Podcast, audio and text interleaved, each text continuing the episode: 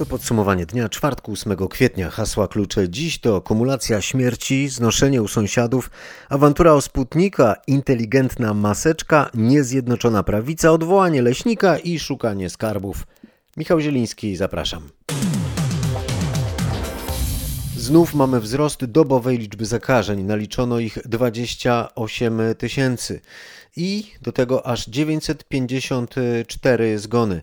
To zdecydowanie największa dobowa liczba zgonów, ale jest ale, mówi rzecznik Ministerstwa Zdrowia Wojciech Andrusiewicz. Tutaj mieliśmy do czynienia z okresem świątecznym, w którym podmioty medyczne nie raportowały w takim cyklu bieżącym, jak raportują na co dzień. Wystarczy dodać, że na te 954 dzisiejsze ogłoszone zgony mamy w granicach 100 zgonów z Wielkiego Piątku, Mamy w granicach 130 zgonów z Wielkiej Soboty i 130 zgonów z Wielkiej Niedzieli. Więc jest to duża liczba 954, ale ona też w pełni nie obrazuje tej ostatniej doby, czy właściwie ostatnich dwóch dni, bo to najczęściej to bieżące raportowanie dotyczy 24 do 48 godzin i to jest ten standard. Wczoraj w podsumowaniu dnia tłumaczyłem, że tytuł Trzecia fala opada nieco wyprzedza wydarzenia, ale dziś mimo skoku dobowej liczby zakażeń rzecznik Ministerstwa Zdrowia mówi o wolniejszym przyroście liczby zajętych łóżek w szpitalach, a także o spadku liczby wyjazdów karetek pogotowia. To obłożenie wzrosło nam na poziomie 170 łóżek, co jak na ostatnie dni, biorąc pod uwagę, że mieliśmy wzrosty rzędu 1100, 900 czy 1000 e, dodatkowych hospitalizacji, jest to liczba nieduża, ale w polskich szpitalach szczyt trzeciej fali właśnie się przetacza.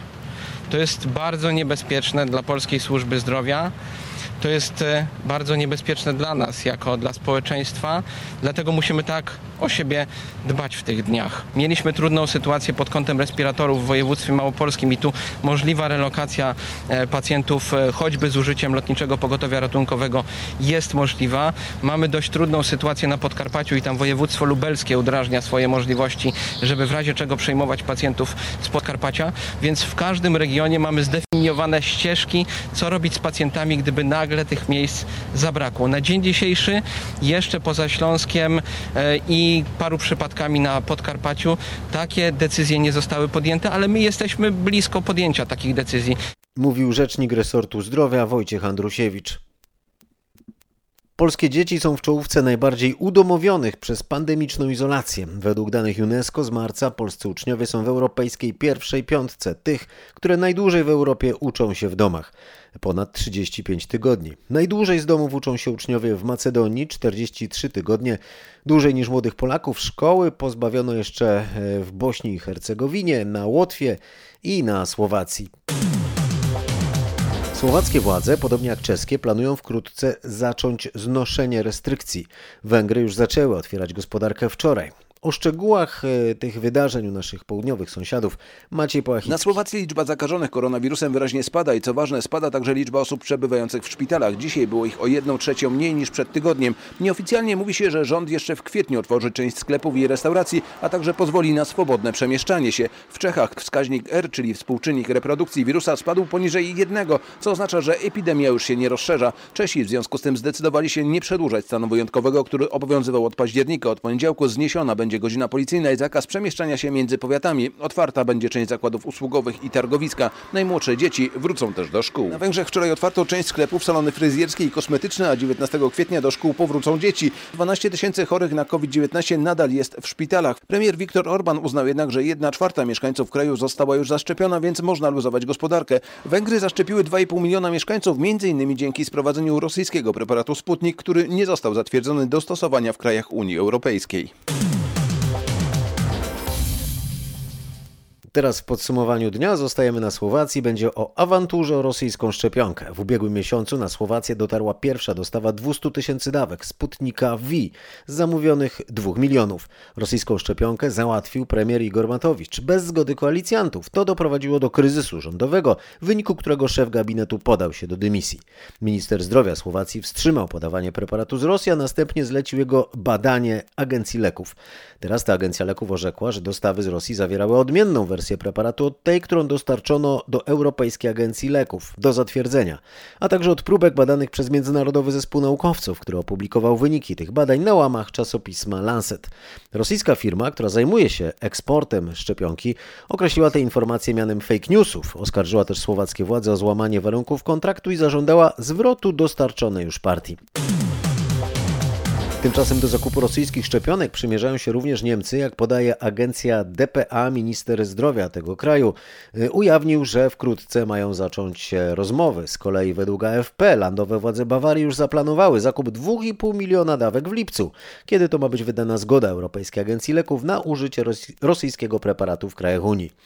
E, agencja nie spieszy się na razie z dopuszczeniem Sputnika. Według nieoficjalnych informacji proces certyfikacji ma trwać właśnie do lipca, kiedy to jak wynika z planów produkcyjnych, zachodnie firmy będą już w stanie zaspokajać zapotrzebowanie.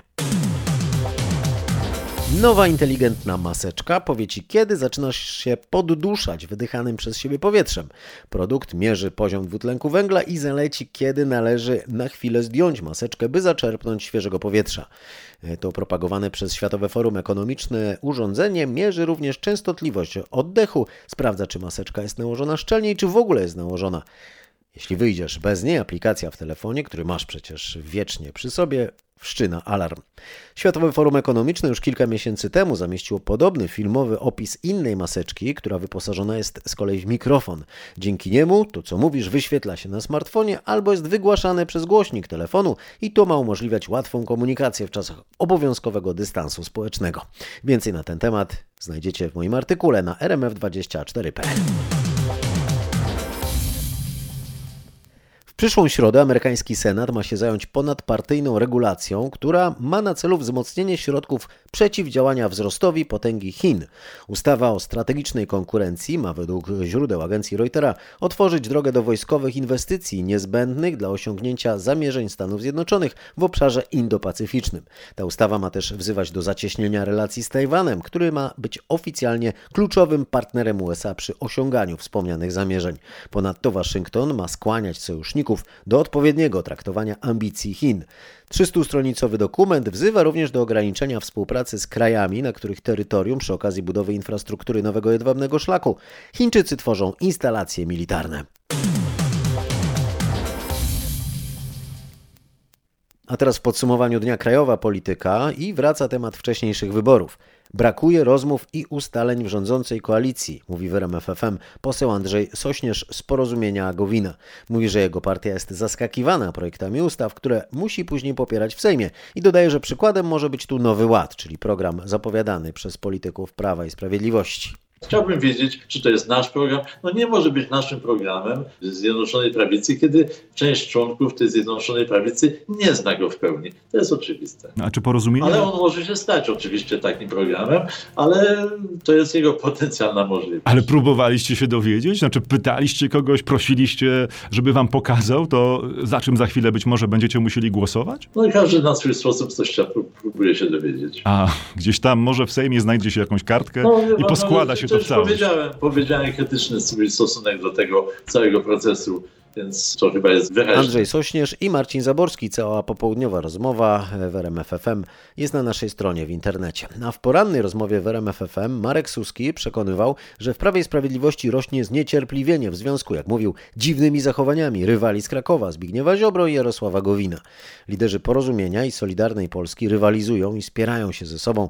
Na dziś w wywiadzie dla Super Expressu Jarosław Gowin oświadczył, że PiS nie szanuje jego ugrupowania i zagroził, że jeśli to się nie zmieni w ciągu roku będą wcześniejsze wybory. Marek Suski e, mówił Robertowi Mazurkowi, że nie wie o co chodzi. Posłuchajcie powitalnego wierszyka ułożonego przez naszego dziennikarza, a potem odpowiedzi na pytanie, czy jesienią będziemy mieli wybory. Żadne Dudy, żadne Tuski. Naszym gościem Marek Suski, Prawo i Sprawiedliwość. Dzień dobry. Witam pana, witam państwa. Już widzę ten uśmiech taki e, lisi. No, Liś, dziękuję serdecznie. dzisiaj zastrzelony. Nie ma takich tłustych lisów. Panie pośle, czy y, pan też jest radykałem? Pewnie tak. No, widzi pan, bo Ryszard Terlecki owszem jest i powiedział, że mamy problemy z, ko z koalicjantami, ale ja tu jestem radykałem, mówi marszałek Terlecki i chętnie bym się ich pozbył. Pozbyłby się pan Gowina i Ziobry? Gdyby była wystarczająca większość w Sejmie, to z całą pewnością panowie by się tak nie zachowywali. No a gdyby była wystarczająca większość, to gdyby tak się zachowywali, to być może byłaby zmiana koalicjanta. Na razie z tym są pewne trudności, ale pan marszałek Terlecki wypowiedział zdanie, które jest no, dość częste wśród posłów Prawa i Sprawiedliwości, ponieważ te różne dziwne czasami zachowania naszych kolegów i koleżanek nie cieszą się uznaniem, popularnością ani zrozumieniem, no bo tak naprawdę w gruncie rzeczy nie wiadomo do końca o co im chodzi. A przecież przed nami. No jak to nie wiadomo o co im chodzi? No chodzi, chodzi o to, że ich nie szanujecie. Polski szansa, która stoi przed Polską dzięki temu nowemu e, Polskiemu Ładowi. To wszystko może być zrealizowane, jeśli będzie spokój w rządzie i taka praca dla Polski. Panie pośle, panie widać, pośle, tylko że, e, tylko że Jarosław chęć... Gowin już mówi wyraźnie, albo się porozumiemy, albo w ciągu roku czekają nas wcześniejsze wybory. No właśnie, a tu jest jakaś chęć nie do końca wiadomo o co chodzi. Jakieś chęć dominacji, czy e, jakieś inne względy, no bo e, nie artykułuje kolega Gowin, e, o co w gruncie rzeczy chodzi. Tylko mówi o tym, że albo będzie porozumienie, albo. Albo no nie, panie wybory. pośle, to ja panu podpowiem no, o co chodzi, no, bo ja. Nie, pan, panie pośle. tak naprawdę o co chodzi. No już mówię panu, to w dzisiejszym Super Expressie Jarosław Gowin to wyłuszcza, mówi oczekujemy, że pojawi się szacunek wobec koalicjantów. Podkreślę, że oni y, rozumieją no, taką przewodnią rolę partii, przewodnią rolę w tym wypadku PiSu, ale jednak oczekują, że i oni jako ten ŚMAKS albo PAKS albo tam ZSL czy SD też będą przez partię rządzącą szanowani. Ale przecież są szanowani i w ramach układu rządowego mają większe udziały niż procentowy udział w e, tym, co można nazwać klubem parlamentarnym. Panie pośle, bardzo proste pytanie.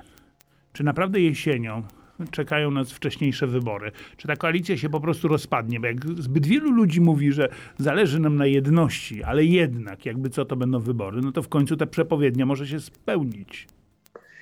Tak się też może zdarzyć, czego e, nie wykluczamy. Jarosław Kaczyński mówił o tym, że jak zabraknie odpowiedzialności za losy kraju i górę wezmą ambicje, no to o czym pan powiedział przed chwilą, e, że no, odczuwają brak szacunku, czyli krótko mówiąc, E, to są sprawy personalne, a nie sprawy dotyczące kierunku rozwoju naszego kraju. No nie, Gowin Nam oskarża was o to, że chcieliście mu rozbić partię, że wzięliście, e, e, namówiliście Bierana na to, by on rozbił porozumienie Jarosława Gowina, że to taki pomysł na rozbicie przystawek.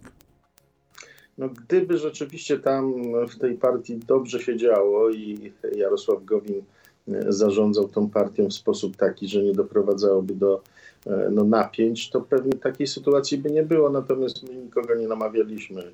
Tam, e, jeżeli mowa o jakimś szacunku, to być może tam brakuje wewnątrz szacunku. Ja nie wiem. Mówił Marek Suski w rozmowie z Robertem Mazurkiem. Jeśli chcecie usłyszeć, kiedy ewentualnie może się skończyć śledztwo w sprawie tragedii w Smoleńsku, posłuchajcie całości rozmowy na rmf24.pl. A teraz informacja zbliżona do polityki. Dyrektor Generalny Lasów Państwowych e, stracił stanowisko. Andrzej Konieczny rok temu kupił dom od kierowanych przez siebie Lasów Państwowych za 9,5 tysiąca złotych. Było to możliwe, bo pracownicy lasów mają prawo pierwokupu wystawianych na sprzedaż nieruchomości. W tych przepisach obowiązuje co prawda limit wartości takich nieruchomości, ale według mediów dyrektor podniósł ten limit, a potem go z powrotem obniżył. W międzyczasie doszło do transakcji. Przed nami noc z przymrozkiem. Dziś było dość zimowo. Na Kasprowym jest ponad półtora metra śniegu.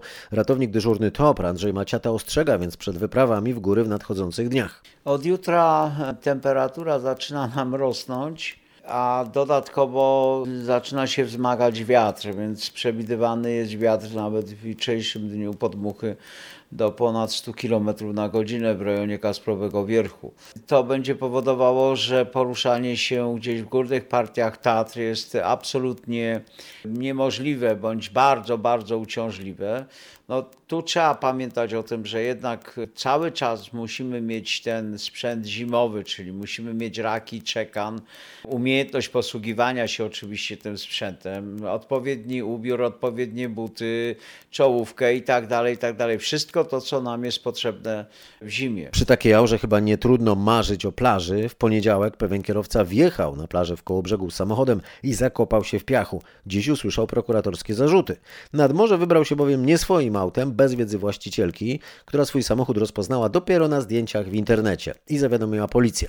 Więcej szczegółów tej historii zna nasza reporterka Aneta Łuczkowska. Podziwiać morskie fale tuż za okna samochodu chciał mechanik z nakła nad Notecią, który użył samochodu klientki, by wraz z kolegami wybrać się w święta nad morze. Gdyby nie próbował wjechać na plażę i nie utknął tam w piachu, pewnie nikt o jego wyprawie by się nie dowiedział, a tak na miejsce przyjechała policja. Lokalny portal umieścił w internecie zdjęcie mężczyzn próbujących wykopać auto z piasku. Fotografię wypatrzyła właścicielka pojazdu, która zostawiła mechanikowi auto do naprawy.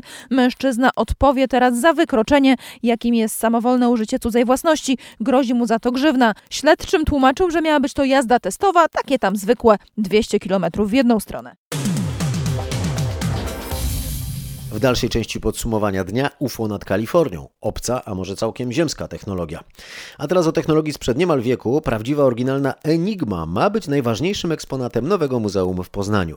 Na razie trwają poszukiwania dostawcy sławnej maszyny szyfrującej nazistów, chociaż szef Biura Koordynacji Projektów Urzędu Miasta Poznania nie chce podać żadnych szczegółów na ten temat. Z Grzegorzem Kamińskim o szykowanej interaktywnej ekspozycji, która ma być otwarta latem, rozmawiał nasz dziennikarz Mateusz Chłystun. Zakończyliśmy zasadnicze prace budowlane i instalacyjne, czyli taka ciężka, brudna praca w zasadzie została już w większości wykonana. E, trwają prace związane z e, już budową ekspozycji, już budową mebli ekspozycyjnych i aranżacji tych przestrzeni w odpowiednie urządzenia i sprzęt.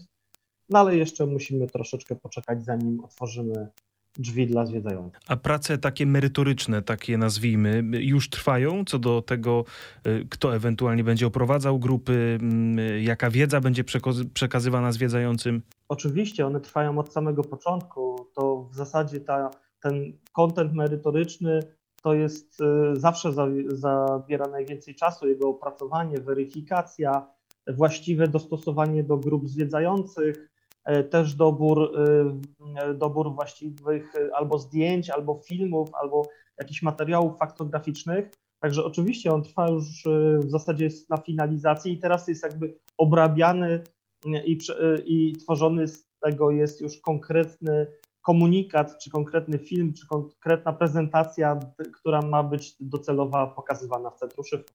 Panie dyrektorze, jeśli chodzi o wystrój, w cudzysłowie, Centrum Szyfrów Enigma, wiem, że współpracujecie Państwo z firmą, która ma na swoim koncie takie realizacje, jak chociażby Muzeum II Wojny Światowej w Gdańsku. Być może część z naszych odbiorców widziała tę wystawę, tę ekspozycję, która, no, jeśli ją dobrze kojarzymy, no to jest wystawą multimedialną, wystawą bardzo atrakcyjną również dla, myślę, młodego odbiorcy.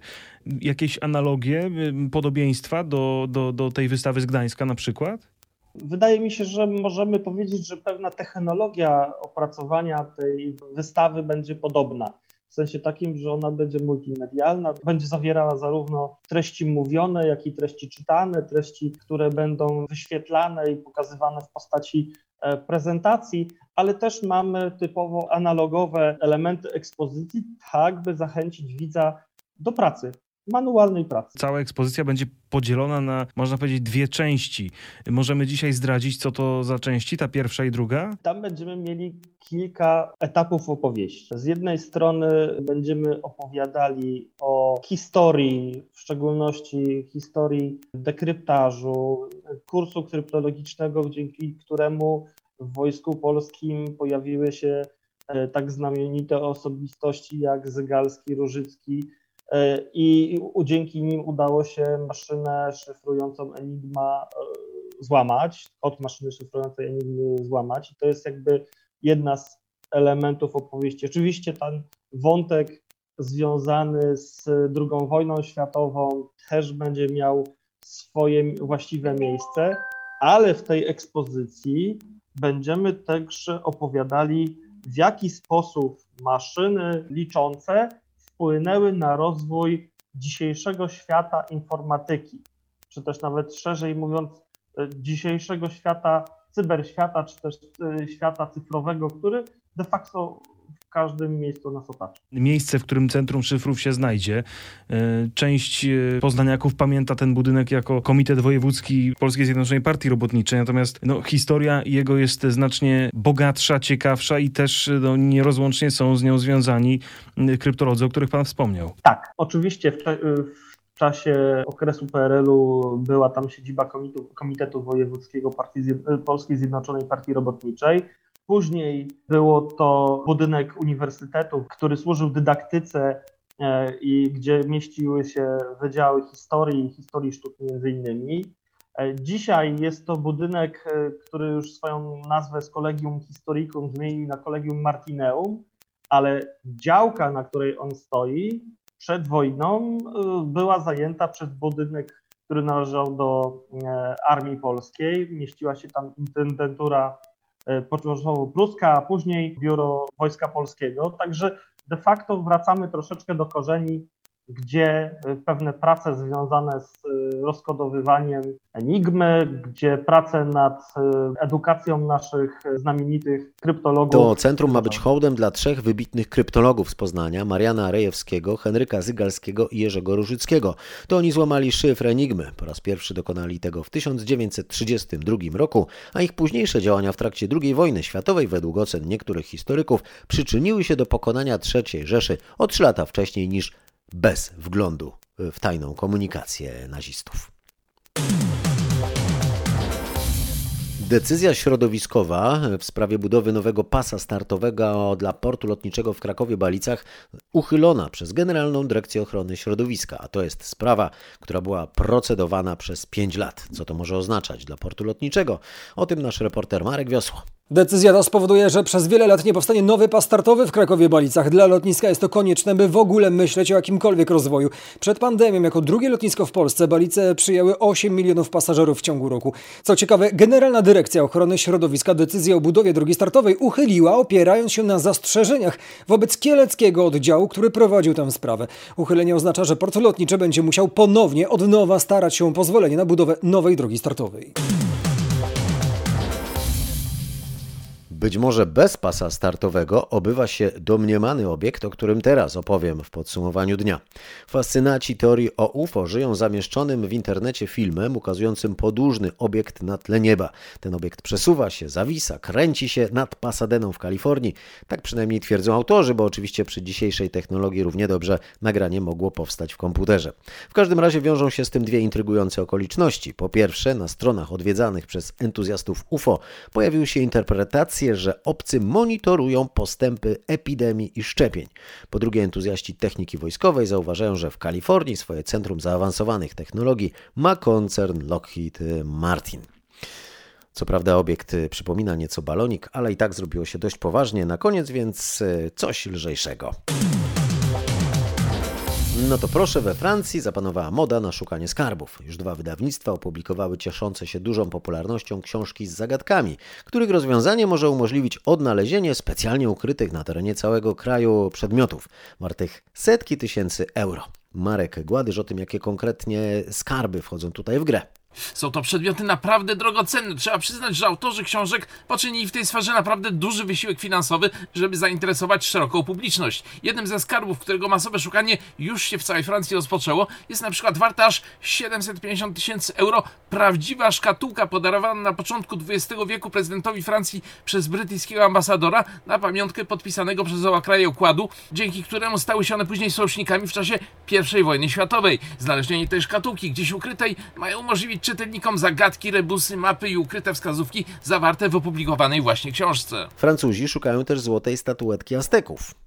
Prawie chodzi o małą statuetkę zainspirowaną sztuką Azteków, natomiast prawdą jest, że zrobiona jest ona ze szczerego złota i jest wysadzana niewielkimi szmaragdami. Działa to na tej samej zasadzie, to znaczy znowu trzeba kupić książkę z zagadkami, ukrytymi wskazówkami, mapami itd., a później może się okazać, że by odnaleźć statuetkę, która podobno została ukryta w jakimś miejscu publicznym, trzeba będzie kupić kolejne książki, a więc zanosi się na wielki wiosennoletni księgarski biznes. Lekarze przypominają jednak czytelnikom, że szukanie skarbów nie zwalnia z obowiązku przestrzegania zasad epidemicznego lockdownu, ale przyznają, że w plenerze, a więc też w czasie szukania skarbów jest generalnie mniej zarażeń koronawirusem niż wśród osób spędzających długie godziny w zamkniętych pomieszczeniach. Tyle Marek Gładysz, a ja jeszcze powiem, że kto słucha podsumowania dnia codziennie, ten znalazł już swój skarb wiedzy o wydarzeniach w kraju i na świecie.